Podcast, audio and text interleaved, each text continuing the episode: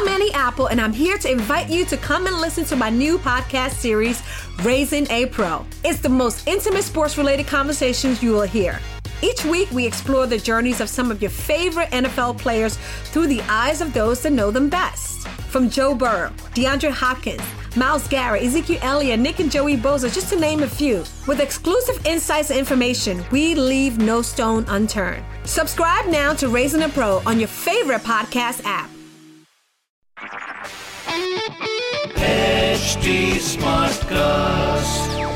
You are listening to a Live Mint production brought to you by HT Smartcast.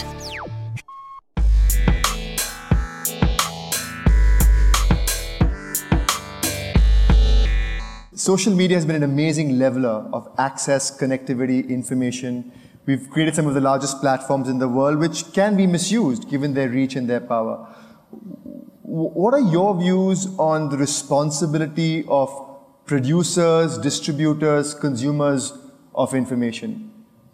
Yeah, the thing that's come up with social media that really wasn't fully anticipated is that this idea of, very upsetting or, uh, you know, things that really grab your attention can kind of pull you away from the center. So if you're kind of a left wing person, there are certain stories, uh, some of which are true or not true, that can, you know, really incite you and get you feeling like, God, those right wing people are so bad.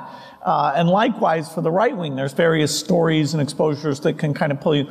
And in the past, we all read the same newspaper, the same front page, and the political ads. We all kind of saw the same political ads. So nobody would run a political ad that was too over the top because they knew that even though maybe 10% of the voters would really get riled up in a positive way, that the other ones would see them as really uh, inappropriate uh, for society as a whole.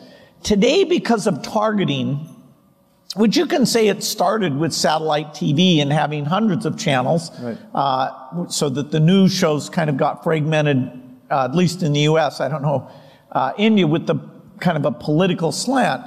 Now it's really extreme that you can target political ads out to somebody to just get them incensed and incensed against the other. Uh, and it so. What should be the regulations about that? You know, I'm my per- current view is there may be a need to ban this type of micro targeting uh, because it kind of drives people apart. It is a very novel set of issues, and you know, in a way, people are kind of mad at the tech companies. Hey, how come you created this problem? Well, but you can't count. You know, the society has to decide what these rules are. Uh, it's going to be very tough. Microsoft actually is not uh, in the center of this. We have things like LinkedIn or GitHub, but not the main sort of consumer video platforms or messaging uh, platforms. But for the first time, people are saying, hey, how should we restrict this technology that in many cases the negatives outweigh the, the benefits. And my question is more basic as well, Bill. You know, how do we ensure that what gets distributed is the truth? You know, what are your views on fact checking and fake news and content moderation? How do we how do we ensure that what we read is in fact the truth? Forget political ads and you know the, the more controversial stuff, just the basics. How do we what are your views? How can te- technology help us there? Well, we do run into, uh, you know, our foundation, the biggest thing we've done is work on vaccines and getting vaccines out for diarrhea and pneumonia to all the children in the world, including with amazing Indian partners. Uh, a number of the vaccine companies like Serum have been uh, phenomenal in that. So it's very troubling when you see in this digital world the idea that you know vaccines are bad, that they harm children, that you know mothers shouldn't give vaccines to their children. That that this tool is allowing those untruths to spread.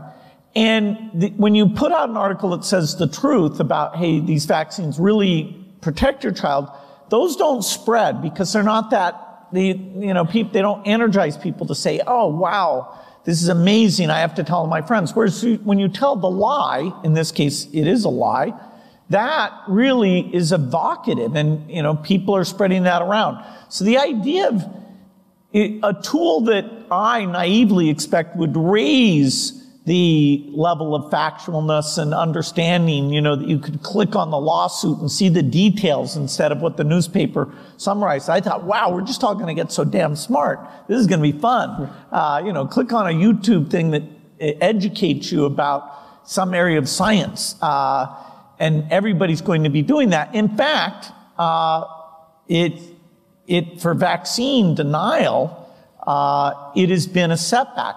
Now, hopefully, that's just a challenge to us to be more clever about the positive messages. You know, clearly when children die of measles or pertussis, if you can get that out, that is fairly evocative where, you know, and that's really what's at risk is, are those deaths.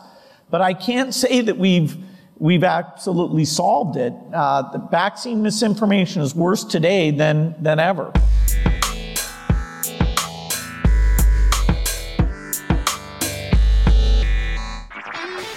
This was a Livemint production brought to you by HT Smartcast. HT Smartcast. I'm Annie Apple, and I'm here to invite you to come and listen to my new podcast series, Raising a Pro. It's the most intimate sports related conversations you will hear. Each week, we explore the journeys of some of your favorite NFL players through the eyes of those that know them best. From Joe Burrow, DeAndre Hopkins, Myles Garrett, Ezekiel Elliott, Nick and Joey Bosa, just to name a few. With exclusive insights and information, we leave no stone unturned. Subscribe now to Raising a Pro on your favorite podcast app.